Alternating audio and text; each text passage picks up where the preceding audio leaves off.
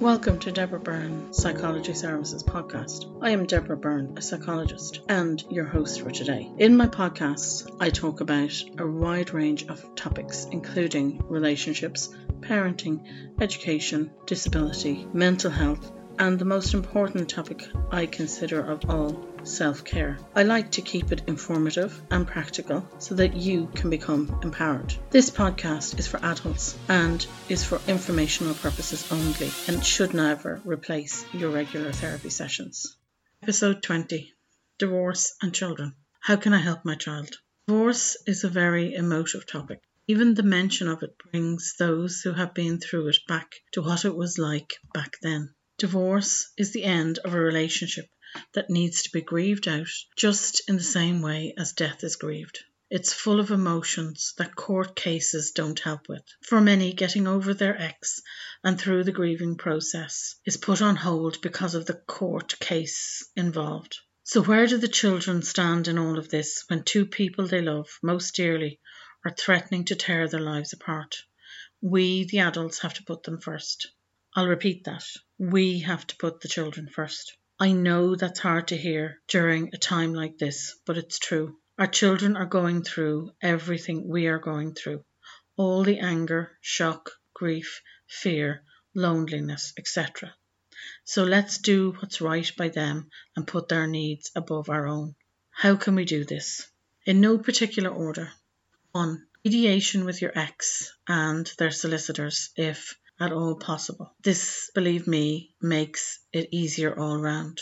You need to accept that your marriage is over, but your child is still in that relationship with both parents. Fighting, particularly in front of the children, will only hurt them more. 2. Get educated about the laws as they stand in your jurisdiction about divorce and custody. You need to know your rights and your children's rights. Don't rely fully on your solicitor for this either.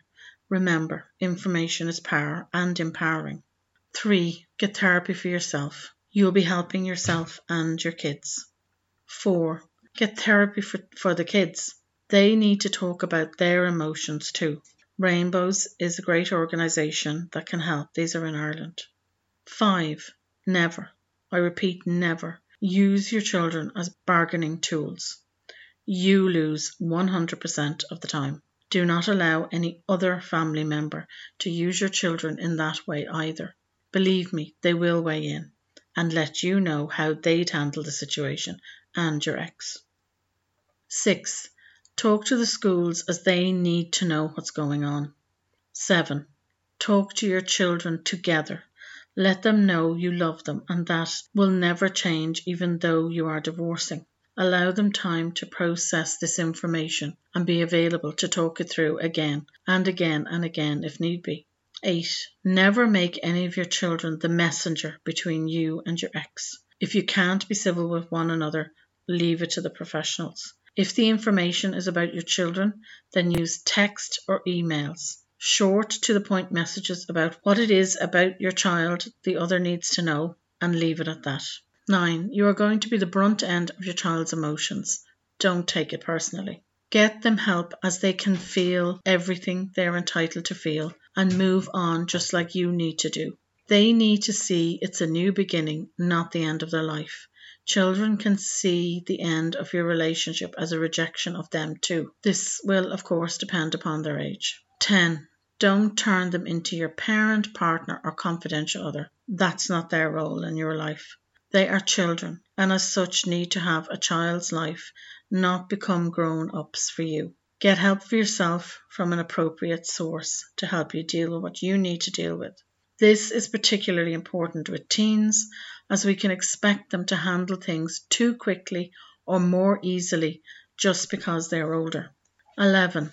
Don't rush them into accepting another partner in your life. In fact, I'd suggest you don't rush into another relationship until you've had therapy. And I talk about this in another blog. 12. Spend time with your children. It's hard for them to have a relationship with a parent who is not living in the family home anymore. Remember, they don't fit into your schedule, you fit into theirs. 13. Never criticize each other in front of the children. Remember, they're half of each of you. That's what your girlfriends or man friends are for. 14. Children worry.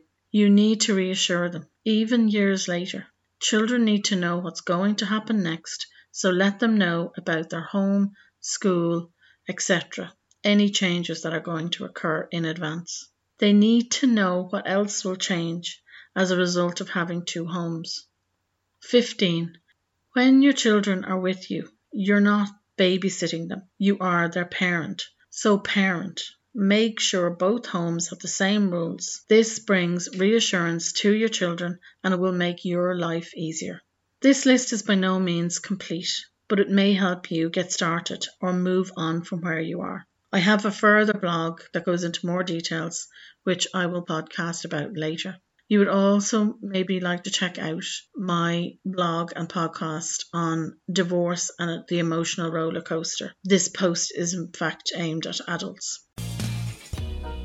Thank you for listening to my podcast today. This podcast is also available in a blog format, which you can access at www.deborahbyrnepsychologyservices.com. Don't forget, you can also subscribe to this podcast, follow me on social media at DB Psychology, or subscribe to our mailing list, which is full of freebies and keeps you up to date on the latest blogs and podcasts. Be sure to tune in next week